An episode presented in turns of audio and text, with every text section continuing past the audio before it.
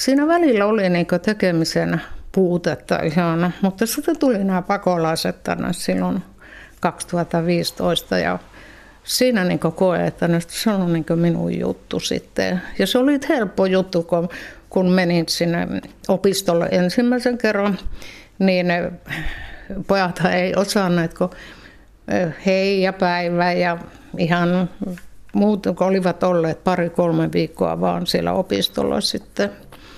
Ja tosiaan silloin kaksi poikaa, sitten kun mä sanoin, että jos joku haluaa mummon itselleen, ja kaksi poikaa oli sitten, toinen oli Navidi ja toinen on sitten Hassan.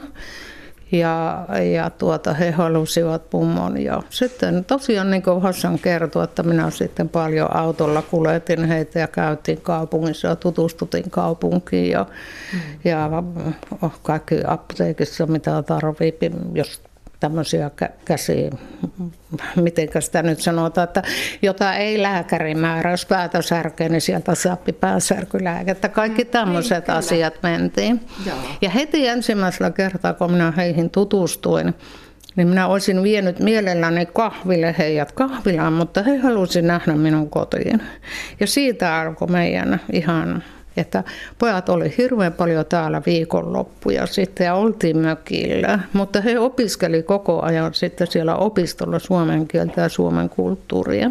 Ruotsissa oli silloin jo ihan eri tavalla pakolaisia. No kyllä mä niin varmaan olen saanut sen monikulttuurisen hyväksynnän silloin jo, koska tuota, sehän oli ihan arkipäivä, että silloinhan siellä oli hirveän paljon jugoslaaveja ja tietenkin oli varmaan paljon muualtakin sitten, että lapsilla oli, voi sanoa, että useammanlaisia eri maista olevia ystäviä ja, ja he kävivät kavereilla ja kaveria kävi meillä. Ja sillä tavalla, että se se puoli on varmaan tullut siellä, että niin minä en niin yhtään osannut, niin sitten oli näitä ihmisiä siinä vaiheessa, kun minä aloitin täällä Suomessa, että miten sinä uskallat. Niin, eikä mulla ole koskaan tullut mieleen, että mulla jotakin pahaa tehtäisiin.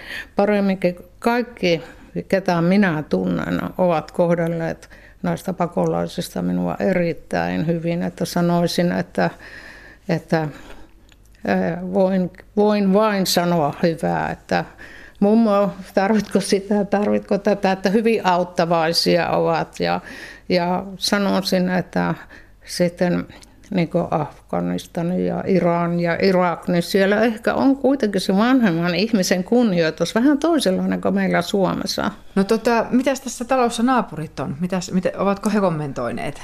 No ei millään tavalla. Silloin kun tuota,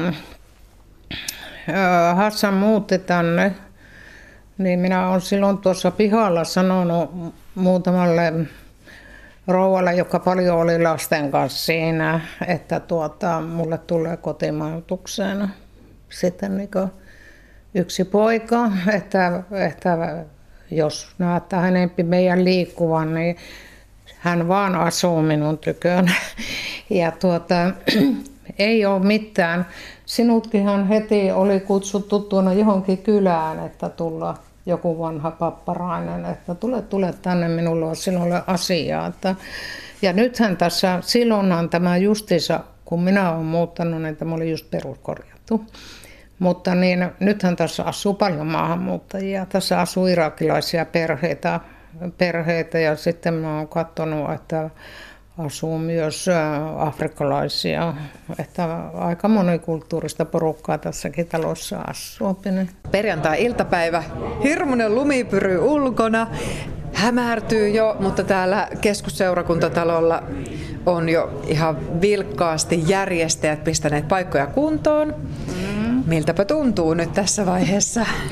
No tietenkin nyt tässä vaiheessa alkaa pahin jännitys olla ohi, mutta paljonhan me odotetaan vielä porukkaa lisää. Mutta tämä ilma nyt tekee varmaan osittain, voi tehdä katoa siihen ihmisten tuloon. Että... Nyt se on totta. Nyt tämä tilaisuus alkaa. Sulla on mikrofoni valmiina kädessä, mm. eli aiot pitää puheen. Mitä aiot sanoa?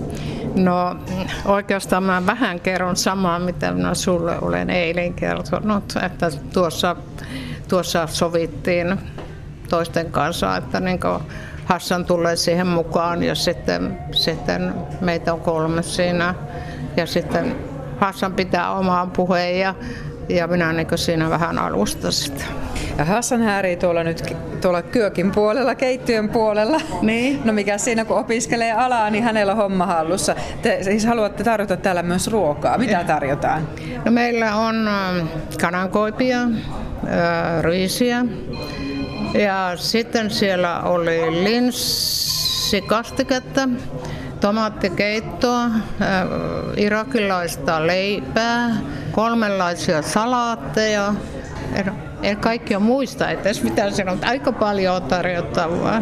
Ja kaiken tämän te olette saanut lahjoituksena? Kyllä, kaikki on, sanotaan, että olisiko 13-14 lahjoittajaa ollut osa rahana ja sitten muutama kuopiolainen kauppias on myös muistanut meitä. Kuuluuko kaikkeen Tervetuloa minun puolesta. Minä olen tosiaan Elisa ja ää, minä olen ollut mukana järjestämässä tätä tilaisuutta monien muiden yksityishenkilöiden kanssa.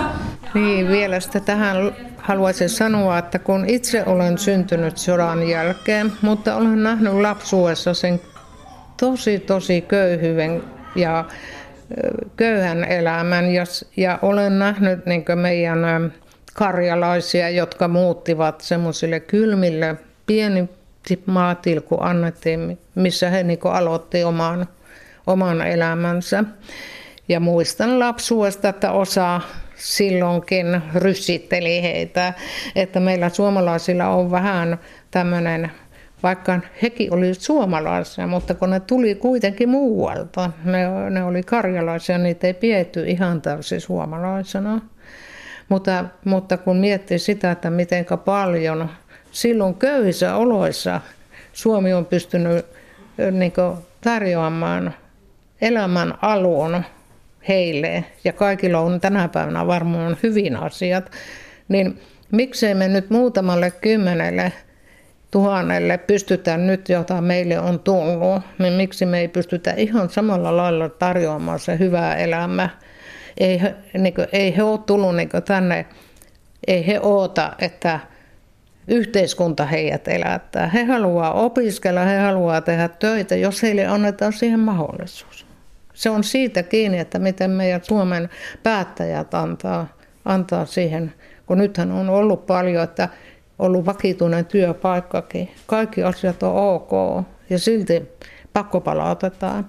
Näitä vastaan me justiinsa taistellaan, että jos sitten on tietenkin seassa semmoisiakin, joka ei oikeasti tarvista niin se on silloin asia näin, mutta että ne pitäisi aina tutkia jokaisen kohdalla, että ne asiat, että onko sillä mitään mahdollisuutta siellä omassa maassa pärjätä sitten. Sieltä on tullut paljon, niin kuin nyt puhutaan paljon ihmiskaupasta ja lasten hyväksikäytöstä, niin sanotaan, että näissäkin nuorissa ja varsinkin pojissakin, niin kyllähän varmaan, jos tuolta netiltä lukee vaikka semmoisen blogin kuin Afganistanin tanssivat pojat, niin sieltä aika hyvin näkee, missä asemassa sielläkin on nimenomaan nuoret pojat.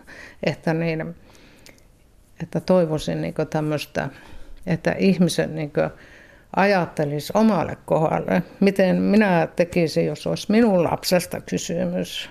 Että mä oon tosissa vähävarainen mummo, mutta niin, mä oon antanut aikaa ja joskus ruokaakin, mutta että niin sillä tavalla, että niin se aikahan on kaikesta tärkeintä, että antaa, antaa niin aikaa. Siinä on se kotoutumisen peruste. Ei voi kotoutua, jos ei kukaan sulle anna paikallisista sitä omaa aikaa. Siellä jos aina ollaan vaan, ja afgaanit on afgaanien kanssa, ja irakilaiset iranilaisten kanssa ja afrikkalaiset afrikkalaisten kanssa, niin ei synny vuorovaikutusta.